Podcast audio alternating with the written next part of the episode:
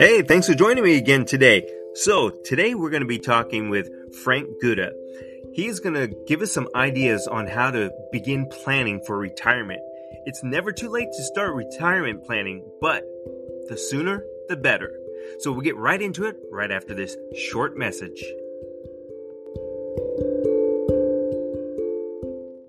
Uh, Mister Frank Gouda, thank you very much for joining me today. Uh, this is going to be a wealth of information, I think, for a lot of the listeners out there. And you are an author, and your book is titled Safe Retirement Roadmap. And I think that's something that's very, very important for, for me, uh, or, you know, anybody that's approaching the age of sixty, or we hope that they do it beforehand.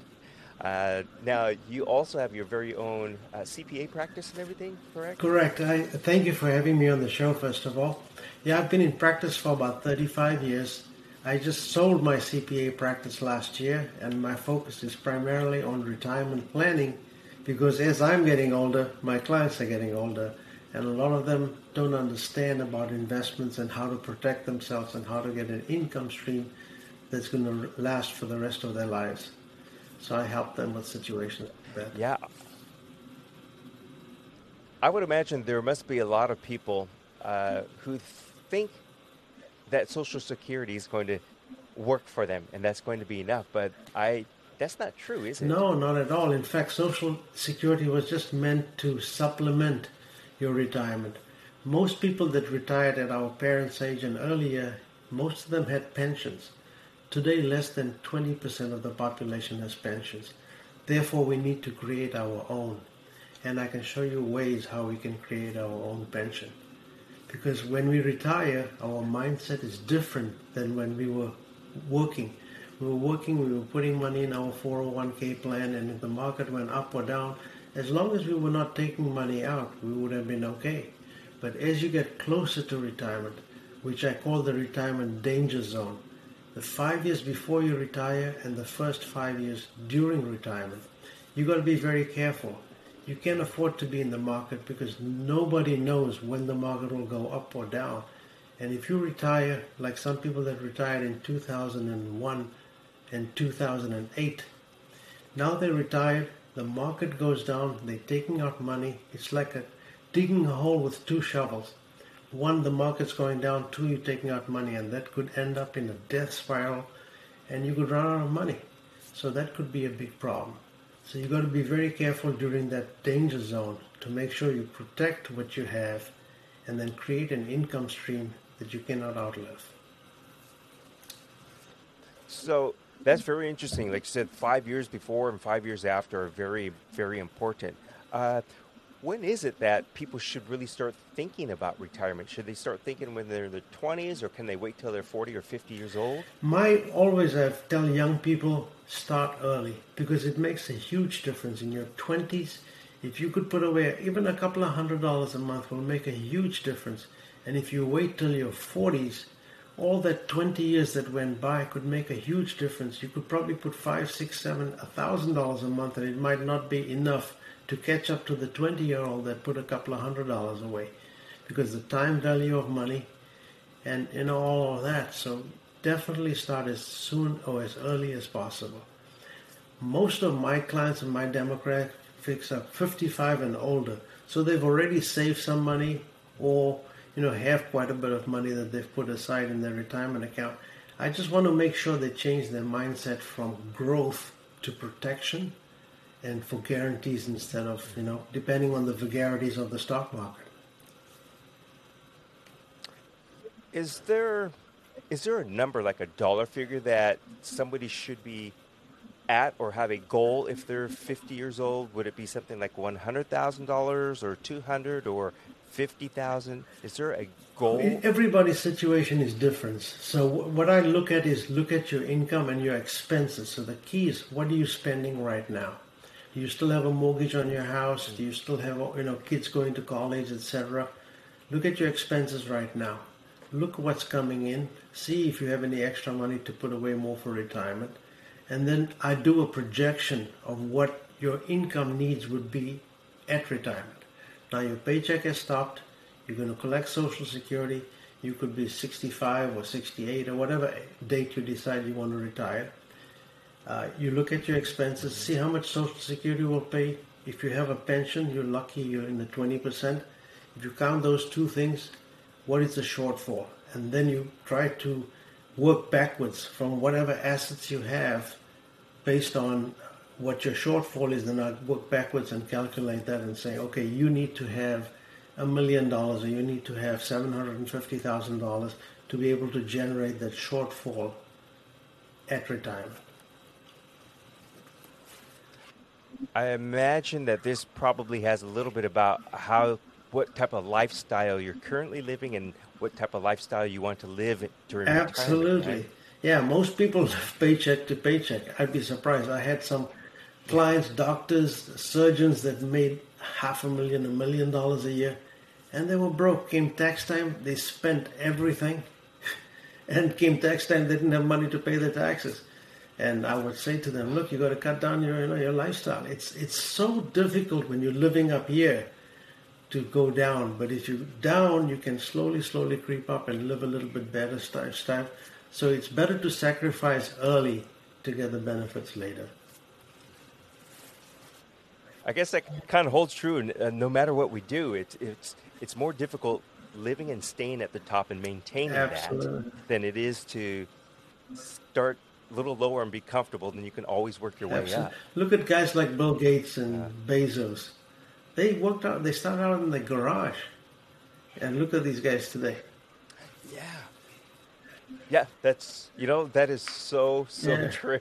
If, if they said, well, I don't want to work in the garage, I want to live up here. Exactly. They probably would not be up here at the top now. And when I have quite a uh, few small uh, business clients, and you know what, I can always tell guys that have come in the first year and they make a lot of money and they're all of a sudden building a big house and buy a brand new car and taking on five-star hotel vacations. And then when they have lean times, they go broke and the business goes out of business instead of being careful during the years when they when they do well. And reinvest in the business instead of instead of blowing it on, on luxury items. Yeah, first lesson is don't blow your money when you get exactly. it. Exactly. You know? uh, now, I know in, in your book you you've got certain steps, like you said. It, it's the uh, Safe Retirement Roadmap. Uh, can you kind of go over uh, maybe a little bit about that roadmap and how somebody would start and that, that path that they want to take towards retirement? Sure. You know, today, like I said, we are living longer and longer, more than any generation before us. So the big challenge is, is how, how to make sure your money lasts as long as you do. So the first bucket is your emergency bucket because you want to have money that is liquid, available, because emergencies will happen and usually happen at the most inopportune time. So you don't want a long, a short-term emergency to mess up your long-term goals. So whatever you feel comfortable, you could have six months or a year's worth of expenses kept in an account, a savings account, or so for emergencies, even though it's not earning much interest, but you need the liquidity bucket so that if emergencies happen, you're okay. The second bucket is your growth bucket. This is the bucket where you invest for the long term. Could be stocks, bonds, mutual funds, a growth annuity, real estate, whatever you feel comfortable with. This asset will continue to grow and not only keep up with inflation, but actually outpace inflation. The third bucket is your income bucket. This is the bucket where you would be guaranteed an income stream for the rest of your life. And there's only three vehicles that can give you this guaranteed lifetime income. One is Social Security, which is essentially an annuity issued by the U S government. The second is a pension, but like I said, less than twenty percent of the population has a pension. So we need to create our own, and the only way we can create our own is through an annuity. Why an annuity? Because insurance companies have both sides of the equation. They've got life insurance in case you die too soon. They've got annuities in case you live too long. So what is an annuity? Some people have this misconception. An annuity is an investment just like any other investment, except you do it with an insurance company. So every investment can pay you dividends, interest, or it could pay you part of your principal or rental income or whatever. But insurance companies have the secret sauce, which is longevity credits. So what is longevity credits? This is credits, what they do, they have actuaries on staff that make these calculations, say, based on your life expectancy, and they take the entire U S population and they do these calculations, and they can guarantee you an income stream that will last you for the rest of your life, even if your account value goes down to zero. So they do that because oh. they've got calculations for that side of the equation, and then they got life insurance in case you die too soon. So they've got both bases covered, and that's how they can do this, whereas, you know, banks, stocks, mutual funds cannot do this. They can only have one side of the equation. Okay. Yeah, I, I do not know much about this uh, annuities and stocks, but, I, you know, you often hear people talk about I R A and Roth I R A accounts. Right. So um, the annuity is something that one should definitely look for. Correct. If they want to longevity. Long. Correct. Okay. Right. It's basically passing on the risk from yourself to a major U S corporation. The fourth bucket is the legacy bucket. This is what you want to leave for the next generation. Now, some people may want to not leave anything for the next generations, but for, but for those who do, there is ways where you can transfer assets to the next generations for pennies on the dollar, estate and income tax-free.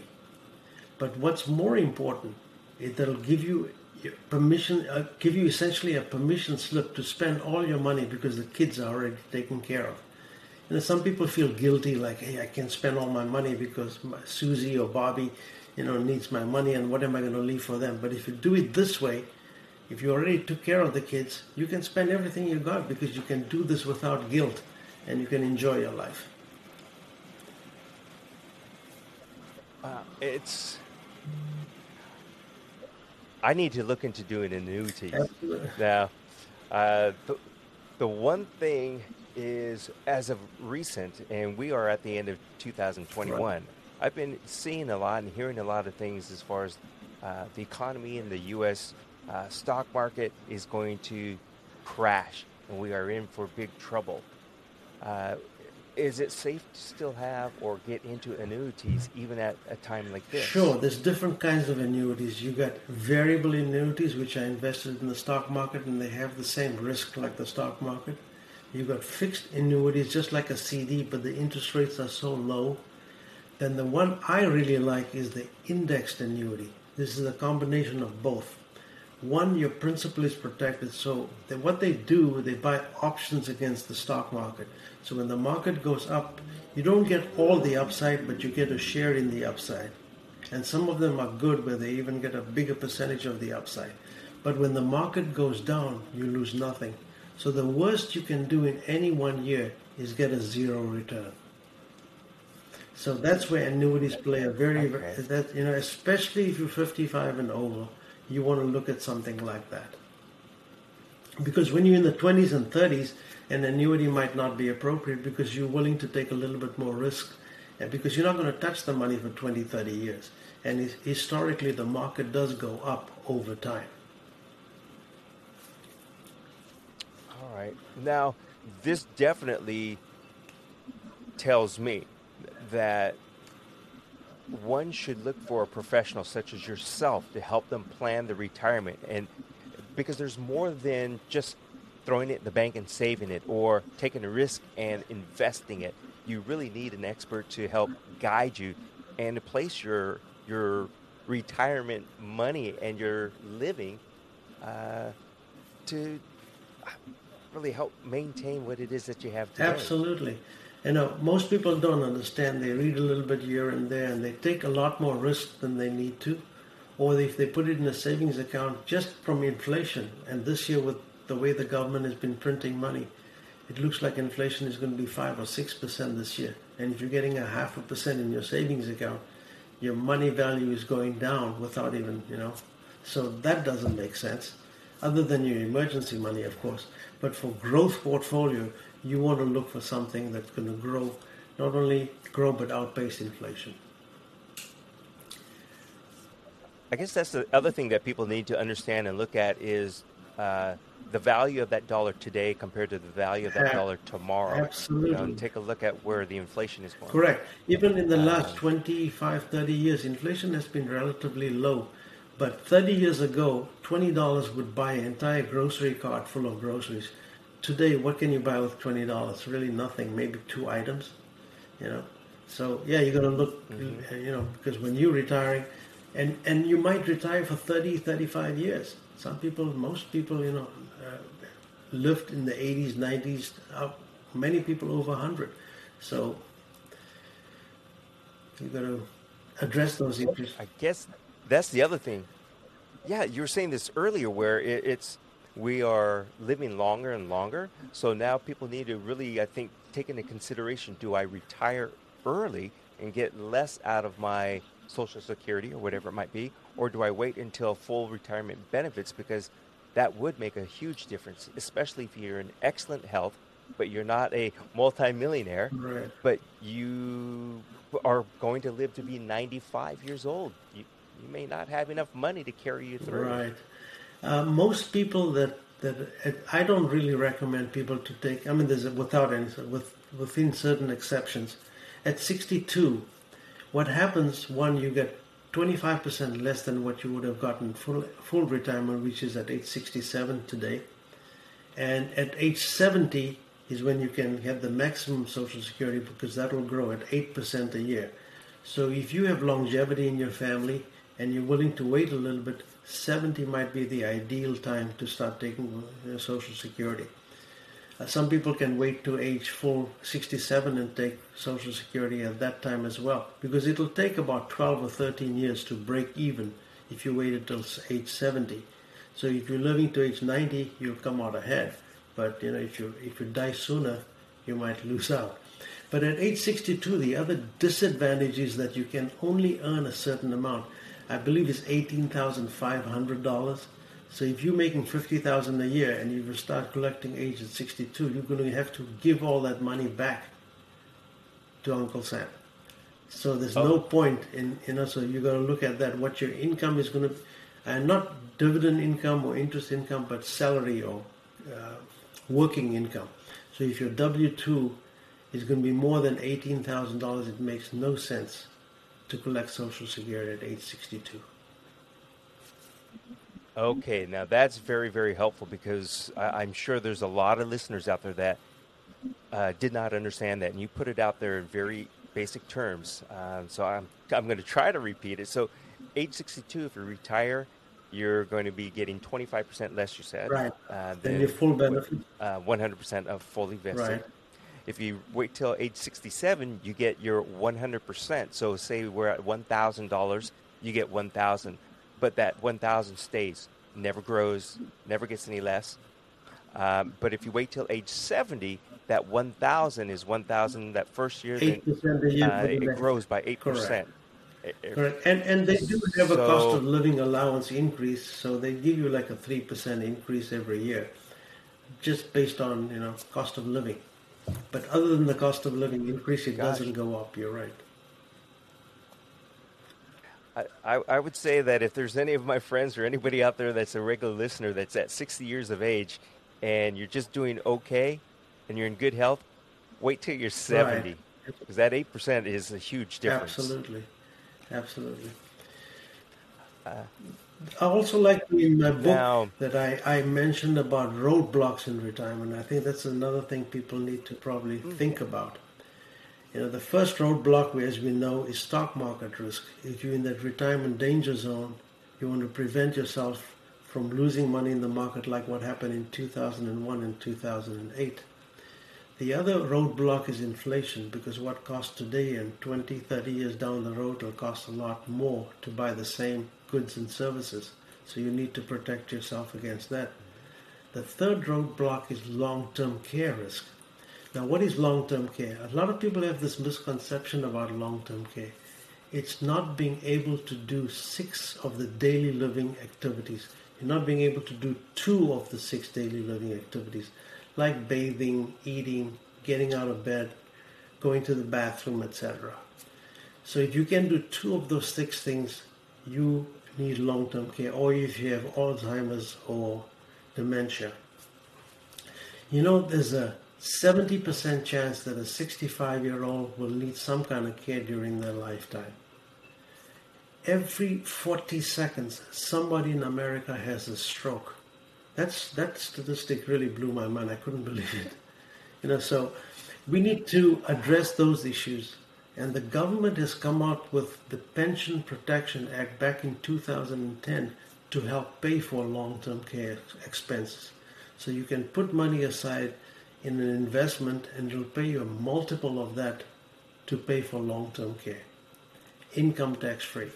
So we've got to look into that as well for people that, you know, want to be able to make sure that they can protect themselves. And long twenty-four hour care, the average cost of twenty-four hour care in the United States is seventeen thousand dollars a month. That can put a lot of people out of, you know, and unless you're dead poor, but if you're an average person, not very wealthy, that could really put a big strain on your retirement. The other, yeah. the other uh, roadblock we have is longevity risk, because we are living longer and longer, and therefore, you know, it's it's another risk that we have to take care of so that we don't run out of money. But of these four risks, what is the biggest risk of them all? I believe it's longevity risk. And why do I say that? Because the longer you live, the greater the chance you're going to run into inflation. The longer you live, the greater the chance you're going to need long-term care.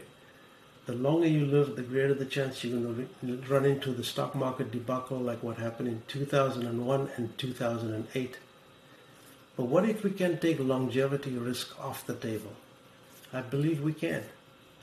Stocks, bonds, mutual funds cannot take longevity risk off the, ta- off the table.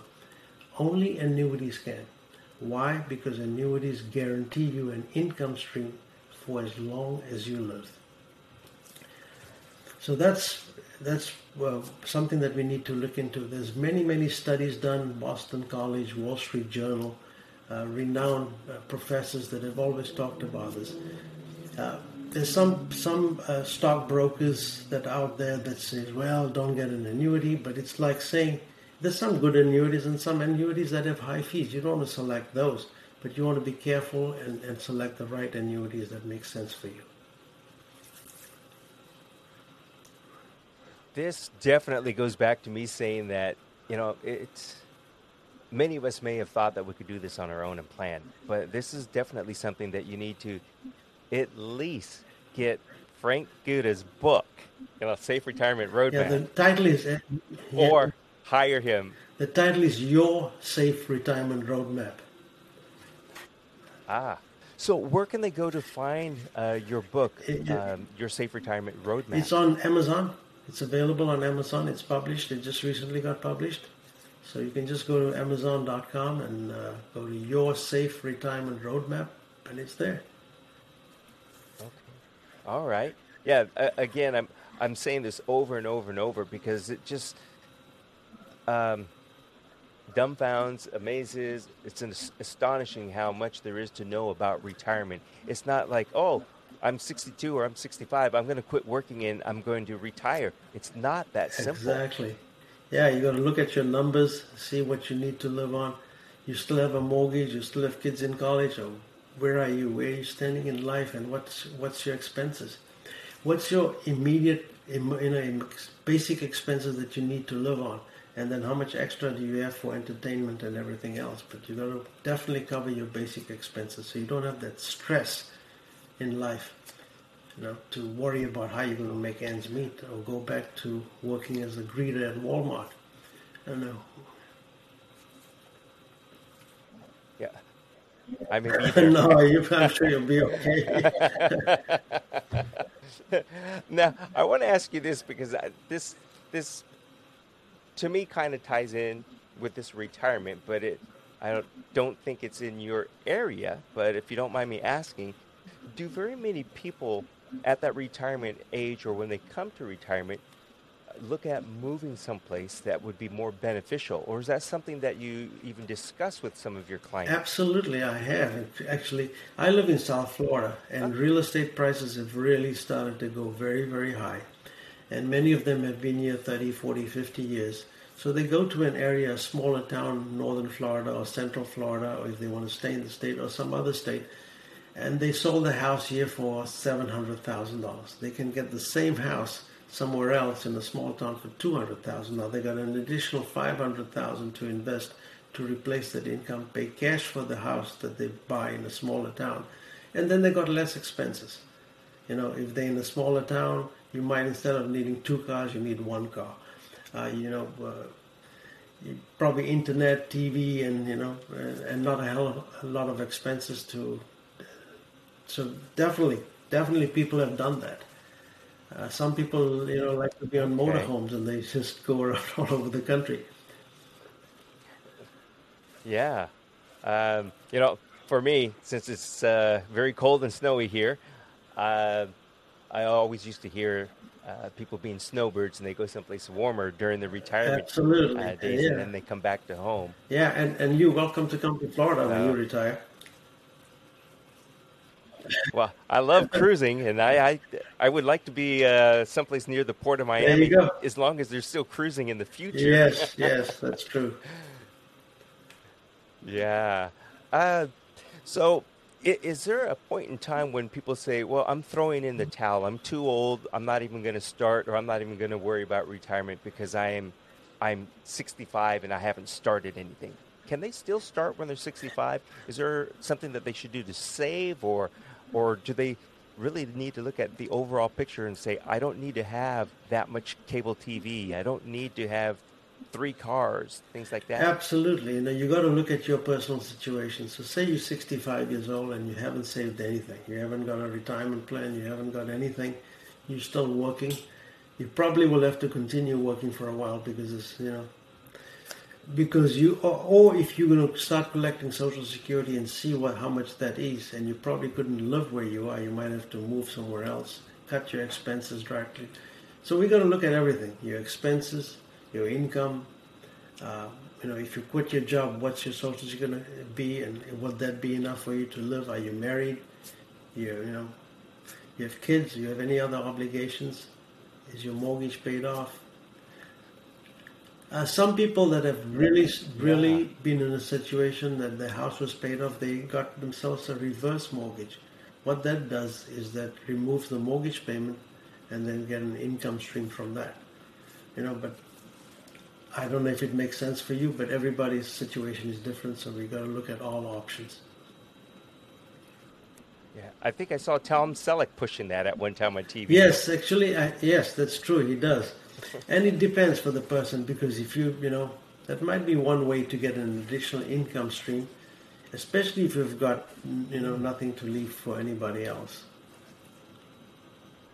That That's true. I guess that is something else to consider, um, is, like you said, one of the steps uh, or one of your bucket systems was the legacy. And if you don't have anybody to leave anything exactly. for, you can spend it all, or leave a little bit to uh, some nonprofit or charity, yeah, exactly. Like that. In fact, I have a few clients that are pretty well off, and uh, they got no beneficiaries. You know, single, no kids, no relatives, nothing. And whatever they're going to leave, they're going to leave to a charity. So I said, you know, you don't have to be frugal. Spend everything you can. Enjoy your life. Travel. Do all the things you never got to do when you were younger. That is so true. Yeah, because you cannot take it exactly. with you when you when you leave this. Absolutely. so, Absolutely. Uh, uh, you know, some of these other things that, I was, that uh, are popping into my head as far as the retirement goes, and the the longevity of life and, and safety is, I'm going to take a step back to lifestyle, because right now I, I think I'm just going to say the last twenty or thirty years, uh, people have been living beyond their means, mm-hmm. uh, buying those expensive cars and things like that. Uh, how do you stop one from doing that? You know, and what I noticed that... do you show them and say, do you, do you say, okay, this is what's going to happen to you if you keep spending this. Take a look at this picture. That is a, a tent, and that's a ditch, and you're going to be living right there, so you need to stop. Exactly. I think I couldn't have described it better than the way you explained it. That's exactly what you got to do, especially professional young athletes. You know, they've come from college and all of a sudden they sign these big contracts, and next thing you know, they buy a multi-million dollar house and sixteen cars, and you know, it's just crazy. And you got to tell these guys, hey, stop it. You can enjoy yourself, but you got to make sure you put something for the future, because like in football, you know, some people, you know, don't have fifteen, twenty years of professional life. They might have to retire in five years or they get injured. What happens then? Yeah. So for you listeners, when you go to Miami or um, Coral Gables or Boca Raton, you see these houses and you're like, oh, I'm going to get that. No, don't do that. Save your money. Right. Unless you can afford it, you know, and, and you have everything, all the other situations in place. Yeah, of course. Yeah. Uh, I know we've gone over your bucket system, but can you repeat again maybe a couple of a couple of must-do things, no matter what age you are, no matter where you're at in your financial uh, status? What, what does one need to do? Uh, to get started or to get a mindset on retirement? You know, look at what you have currently. Look, go through all your assets, see what you have right now and how that can grow to a point where you can start drawing income from that if needed to. Uh, look at everything, your house, your mortgage, what it's worth. Do I need to sell my house and move somewhere else? Look at all options and then look at create a budget. You know, people spend more time planning a two-week vacation than spending any time for their retirement plan, which could last thirty years or more. So, you know, you need to budget, look at your income, what's coming in, what's... Most people don't even know what they're spending the money on.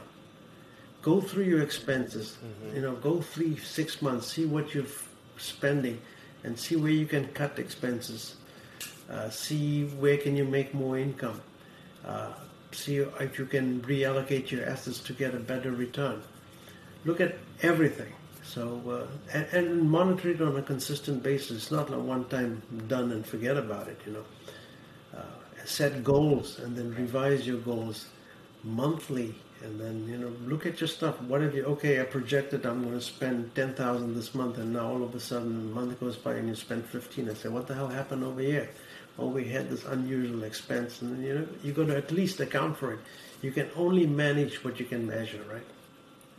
If you can't measure something, right. You can't manage anything. Uh, and you, I think that's really good that you said you set goals. And along with the goals, I, I think somebody or one should have a budget. And they should have that budget so they're able to look at it. And like I said, don't just do it one time. Exactly. Yeah, if you have to make some adjustments, make adjustments. But take a look at it often to know where you are exactly. at. And know where you're spending, with, allocating the money. So, absolutely. Uh, this is, I mean, this is really, the information that you're providing right now is invaluable. It's it's something that should cost money for us right now, or the listeners, but you're giving this right now free of charge. No, it's my pleasure, and I want to yeah. help as many people as possible as I can, because there's a lot of misconceptions out there, and people don't understand that if they take unnecessary risks, they could end up in a situation. Do you want me to give you an example of two clients and I use two fictitious names? Uh, absolutely, yes. So there was Mister Smith and Miss Jones. Both retired at age sixty-five. Both had about a million dollars in their four oh one k plan. Both had an average annual return in the past while they were working of about ten percent. Both uh, retired for a long time in retirement, I think thirty years. The only difference was that Mister Smith retired five years before Miss Jones. When Mister Smith retired, he ran out of money during retirement. And they both withdrew, by the way, five percent from their portfolio. They thought that if they had an average annual return of ten percent, if they withdrew five percent, they should be okay. Mister Smith ran out of money by retiring five years before, and Miss Jones was okay. So what happened? This is what's called the sequence of returns risk. Mister Smith didn't realize that the year he retired, the market also went down. So he was, he was essentially digging a hole with two buckets. The market going down, and he's taking out money. And he created himself a spiral that he could not out, outlive. And he had to move in with his kids. Miz Jones, on the other hand, five years later, when she retired, the market went up and she had a cushion. And so even when she had later, when the markets declined, she was still okay.